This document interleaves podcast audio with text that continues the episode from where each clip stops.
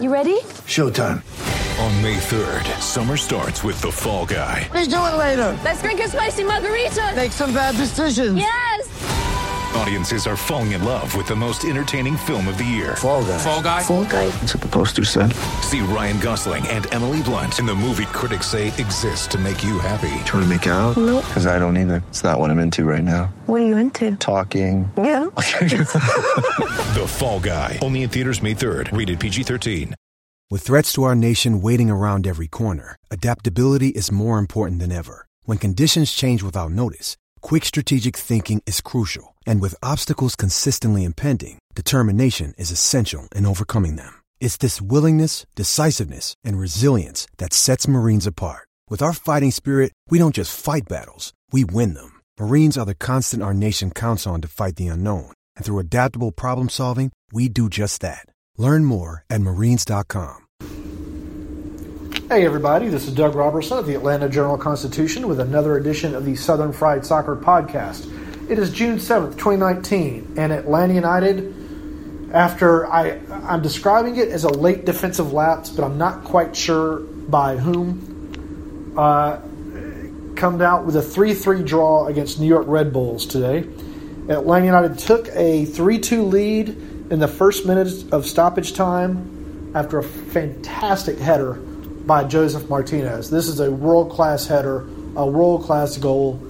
And then two minutes later, a pass splits Atlanta United's two center backs. Frank, I'm counting Franco Escobar as a center back on this play because he had slid over to an unmarked Bradley Wright Phillips standing eight yards from goal for the type of goal that he has made a career out of scoring in Major League Soccer. Um, I'm joined as always by Jason Longshore of 92.9 FM and soccerdownhere.net. Before I get to Jason, let me do the house cleaning super quick. Justin Meram opened the scoring in the 10th minute with his third goal in his past two starts, both here at Mercedes Benz Stadium. A fantastic goal off a very easy but nice pass by Pity Martinez. I say easy, not that anybody could hit it, but it was well yeah. hit. It he was he made it. He made it look easy. Um, then Daniel Royer scores in the 37th minute after some poor defending by Atlanta United. Red Bulls again in the 60th minute by White after some more poor defending by Atlanta United. Josef Martinez in the first minute of stoppage time. And then Bradley Wright Phillips in the third minute of stoppage time as Atlanta United falls to 0 4 and 2 in the regular season all time against Red Bulls. Now, Jason, Atlanta United was just hammered by Chicago 5 to 1 on Wednesday. Frank DeBoer said he wanted to show wanted the team to show some character today. Did they show some character today? They did. They, they showed character in a good opening 30 minutes. They showed uh, way too much timid play in the next 40 or so. The last 15 of the first half, and then the, the first maybe 25 to 30 in the second half. They backed off too much. And you can't play that way against the Red Bulls because you know how they're going to play. They're going to go in strong for every challenge. They're going to get in your face about everything on the field. They're not going to let you breathe. And Atlanta United didn't have a 90 minute performance today. I think the Red Bulls were the better team on the whole. Mm-hmm. However, then Atlanta showed a ton of character coming back and and forcing a play to earn a penalty and I think it was a penalty. I don't think there's a whole lot of argument to be given the other way. And it's a play where Ambrose and Escobar both combine to flick the ball on. It gets to Josef. He earns the penalty. Darlington Nagbe showed, I think, more character than anyone in the fight that he gave you in the last 20, 25 minutes of the second half, dragging this team back into it. Escobar with a perfect ball to Josef in stoppage time should be the storybook conclusion. That should be the final chapter, and everybody goes home happy. And then you fall apart. And that's where, like, there's so many things to take out of this that are good and bad. And that's what's tough about it because the good should be talked about. And, and you should give the team a ton of credit for coming back, and you should give the team a ton of credit for the way they started. The middle and the very, very end, you just can't have happen. Right now, we're going to kind of bounce around a little bit here. On the, the goal that ended up resulting in a draw, Red Bulls had the ball on the right near the sideline. Darlington Nagbe had moved over to pressure, I think it was Royer, on No, the. Royer was out at that point. Uh, then it was uh, Casseres yes. on on that side.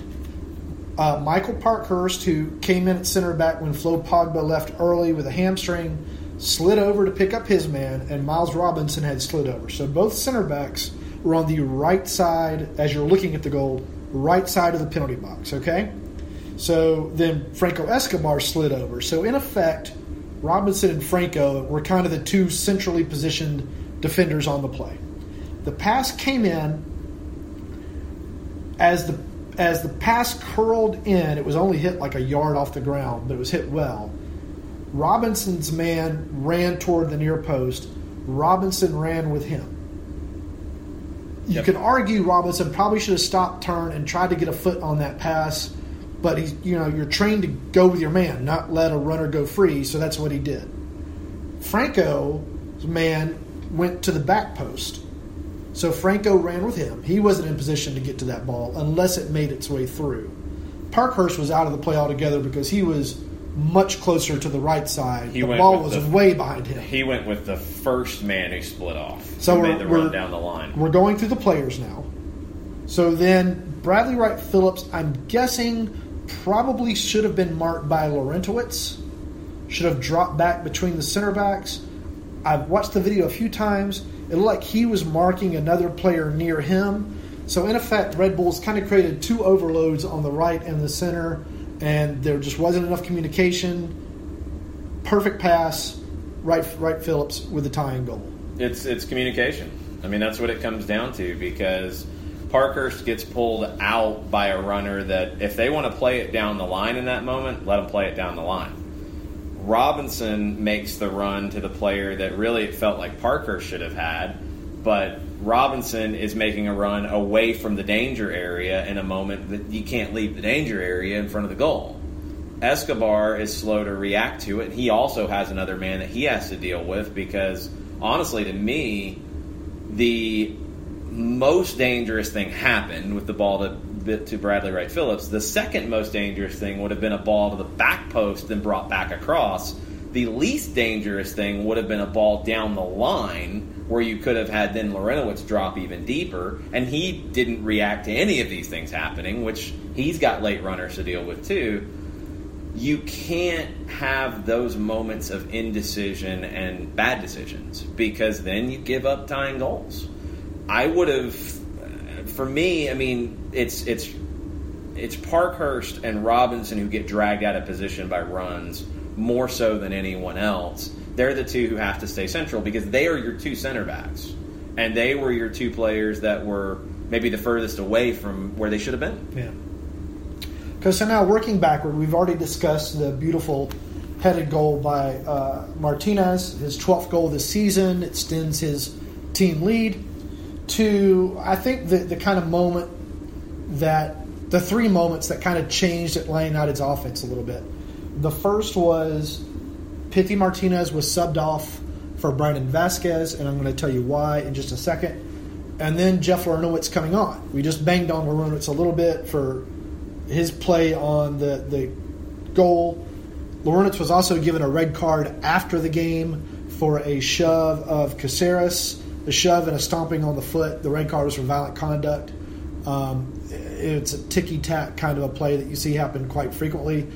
If Lawrence was going to get a red card, it probably should have been on the shove down of Rzatkowski earlier in the game when he and Franco Escobar were going face to face.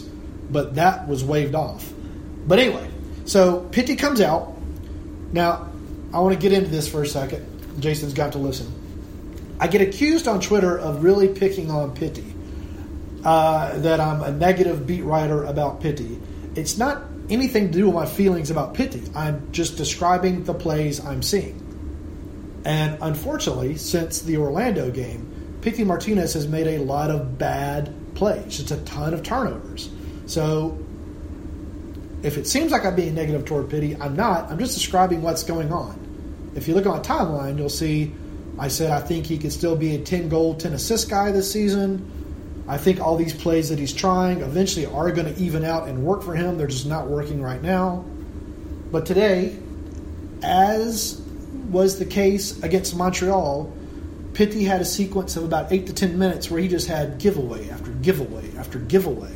He, on top of that, he wasn't winning duels. That's why Frank said I pulled him out. He said, and I'm, I'm paraphrasing here, but the point is the same. I need 11 guys who are working hard. That's Frank's quote. I, from that, the inference is Pity wasn't working hard enough. He brings on Vazquez. About 10 minutes later or so, he brings on Larentowicz. And suddenly, these duels and these long balls that Atlanta United aren't winning, they are winning. Suddenly, the middle of the field opens up because Pity isn't there anymore. And Nagbe has all these creases that he's running up and down, attacking the goal, which has been a complaint about Nagbe in the past, but that he did well in those 20 minutes. Um, but it's going to give Frank, I think, quite a bit to think about going into the Seattle game next Sunday. I think a little bit too is the way this game was, and that's where you get to the decision about pulling Pity Martinez. It worked. It changed the game. How many duels did Brandon Vazquez win though? I don't know, but he said Frank Uh, said no, I, I the know, game I know, changed. I don't know, But this is this is something that's that's very important. yeah. Zero. Zero of five. Jeff Larentowicz had two duels. So those players directly didn't change it. The attitude changed a bit because it needed to at that stage. And and Jeff Larentowicz definitely brought aggression to the team. That was my most frustrating thing about where the game was at that stage. Is New York was first to every ball. You look at the duels. Actually, the second half, Atlanta United was better in the duels than the first half, and they were better than fifty percent all the way through the aggression was bad in the last 15 of the first half and the first 30 of the second half. New York was putting their stamp on the game. In that game, Pity Martinez is a luxury player. That's not his game. He's not going to win a bunch of duels in midfield for you. He didn't for River Plate. He didn't when he was called up to the Argentine national team. That's not where he's going to be effective. He wasn't going to be effective in those moments today. He was effective in creating the first goal. It's a very good pass from him to open the play mm-hmm. up. It was perfectly weighted because it gave Justin Meram three different decisions that he could make there, and Meram's first touch then left Duncan in the in the dust. It, it's it's a moment where I think what Frank said 100%. I agree that at that point in the game, you needed players who were going to fight that's not where Pity Martinez is effective.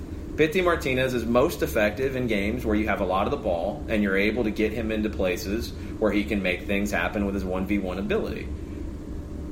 That wasn't a game today. That was not it. He was not effective. I don't think right now he is an automatic player that you start at this moment, not in current form. I think Justin Meram has to be. Yeah. I think Ezequiel Barco, when he's healthy, is 100% that guy.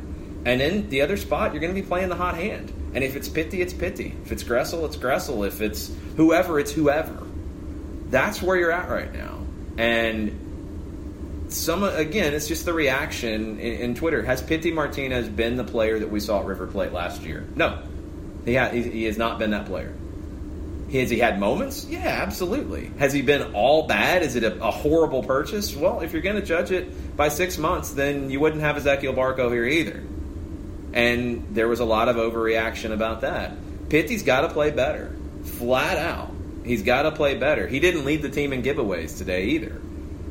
It- It's it's a moment where Pity's got to step up and make himself stay in these games. He's not. And if he's not, then you turn to somebody else to change the team up. And Frank DeBoer did that. And for all the criticisms of DeBoer at the beginning of the season, look, one thing that I felt like he has nailed from the beginning is his substitutions. When he changes the game with his subs, they've been very effective. And he did it again today. It changed the attitude of the team. Vazquez fought in that role because he has to. Brandon Vazquez doesn't have the same skill set as Pity Martinez. Jeff Larentowicz is a completely different kind of player, and you know what he's going to bring to the table. They changed the personality of the team in a moment where it had to change.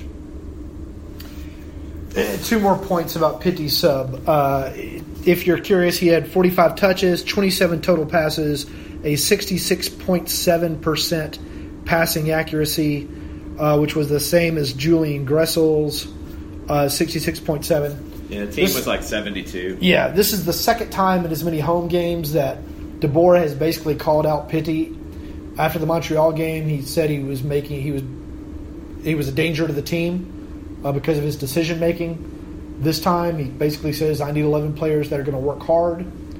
Um, and the, the last thing about it is, we saw Julian Gressel in the locker room. Julian could hardly walk, He's Uh, been he- taking hits he- every game early, it seems and like. yet DeBoer elected to keep him in and bring Pity out. Um, so, yeah, I, I'm I've, I've been a little bit longer on this train than I think Jason has, uh, but I don't think that Pity is or should be an automatic starter right now, particularly if Barco comes back uh, for next Sunday's game at Seattle. Which all these games are getting more and more important because Atlanta United keeps dropping points. They only have one win since the international break. The team has given up almost as many goals in the past four games from the international break as it gave up before the international break. Um, Frank says that's on not just on the defense. He said that's on everybody, the whole team. You're not controlling games in the same way. And when I say control games, it's something we talked about on, on the full time report in our post game show. It's not always just possession. You, you think back to the games in May, for example, and Atlanta United felt like they were in control of the majority of the games they played over that month, where they had a great record. And some games, they had 60% of the possession. Some teams decided to give them control and decide to play as a reactive style. Other games where it was 50 50 in possession, it still felt like Atlanta controlled it because they weren't giving anything up. They haven't had that since the break. The Open Cup games have been kind of topsy turvy. Montreal's the only game that you controlled from start to finish because Montreal said, Here, you control it. We don't want to. There's been too much back and forth play.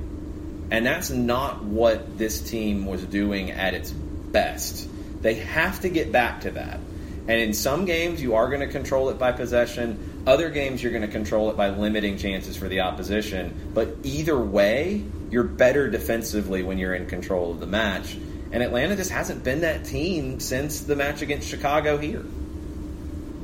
Yeah, if- they've got some troubles. Um, And but but also that being said, there are plenty of teams in this league with bigger troubles. oh yeah, yeah. And, and that's the then I think that's where you get into the sky is falling stuff. Like no, today especially, if you said at before the day, if you said it's, a, it's gonna be a draw, that's not a shock between these two teams. no, I picked a. I think I picked a draw. You picked a loss. I picked. I a picked draw. a loss, okay. I did not pick a three-three draw actually, but it's because of the way you give up that point that it feels different.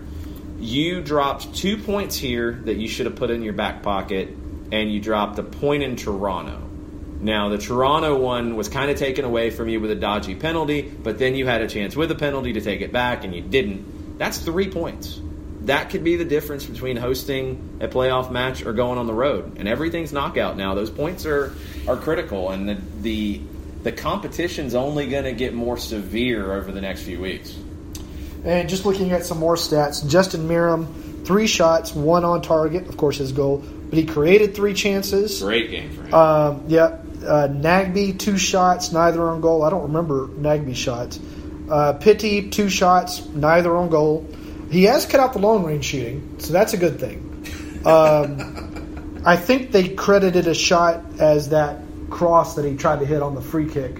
They must have counted that. no, Pity had a shot that missed by about a foot wide. It was a I great remember shot. that one. Yeah, that was a great Um, shot. But uh, yeah, you're right. Um, anyway, I, I'm just not quite clear what to do with him at this point. No, I mean, but and that's the thing. That's what's hard about it is, you know, was it was anybody in the world saying that he's not a good enough player for Atlanta United when he was purchased? that's why all this is no so one bizarre. in the world said it. So you have to to try to figure it out. You have to try to, in some ways, play through it. And right now, if he's not part of your your best eleven when you decide it for each game, because that's how it's going to go over this next month. It's going to be game by game because of all the games you're playing. If he's not there, he's not there. Then he's got to contribute off the bench. Brandon Vazquez has played his way into a spot where he came on and gave you something in the second half that was needed. He gave you that energy that you needed. I wouldn't have thought that would have been the case two months ago No. at all. Um, all right. Well, we're, we're going on 20 minutes here, so we're going to wrap this up. Jason, what do you have upcoming? Oh, we got Overreaction Monday tomorrow. That'll be fun. Um, nine o'clock in the morning on the Soccer Down Here app, which you can download in whatever app store you so choose. Uh, it's also at soccerdownhere.net and at Spreaker on their platform. Uh, we will have pre and post game coverage on Soccer Down Here for Wednesday. We will not have a radio broadcast on Wednesday because ESPN has all of the rights to the U.S. Open Cup, including radio, even though they don't provide a radio broadcast. Uh, we can't do it. We tried. We can't do it. So all that is, at Soccer Down Here. We'll give you start times and, and closer. Follow us at Soccer Down Here. Follow me at Longshoe. And if you get a chance, go check out the piece I wrote over at Soccer Down Here about the data graphic team that was honored here at halftime today. Uh, their 1979 National Amateur Cup team. That was their first year of existence. They went on for, for 20 more years and are one of those clubs in Atlanta soccer that really left a big legacy. And there's so many coaches and players and administrators around soccer in the state now that came through data graphic in some form or fashion. It was a really important part of Atlanta's history, and I loved that the club recognized them today and that so many people from that team were here. Yeah, I was telling uh, Jason, my dad played against Data Graphic uh, a long time ago in adult leagues. Um, as always, you can find me on Twitter at Doug Roberson AJC, on Facebook at Atlanta United News Now. I've already posted the game story. Uh, one of our super talented interns is writing a, a sidebar on Josef, and then another sidebar on the woes of the defense since the international break. I'm going to file the player ratings. I filed a sidebar on Jeff Larentowicz's red card. I hope you'll find all that informative and entertaining, and you'll consider subscribing to the Atlanta Journal Constitution. This is Doug Roberson, Atlanta United 3 3 draw with Red Bulls on June 7th, 2019, here at Mercedes Benz Stadium. I'll be at the U.S. Open Cup game against St. Louis on Wednesday at Kennesaw State, and then I'll be in Seattle next Sunday when Atlanta United takes them on. Thank you. In Atlanta, one voice has stood out for over four decades. An AJC original, The Monica Pearson Show. Let's talk about how you got to ESPN. Revealing interviews, You are known as America's doctor, but I want to know who you were before that. When you have a different name, you have different color skin, it can be tough. with Atlanta's most famous faces as you've never seen them before. I'm telling my story. This is the American dream. The Monica Pearson Show streaming now on AJC.com. The AJC's trusted veteran political voices, Greg Bluestein, Patricia Murphy, Tia Mitchell, and Bill Nigut, are the essential source for Georgia politics. The Atlanta Journal Constitution's Politically Georgia. Sign up for the newsletter, download the podcast, subscribe to the AJC.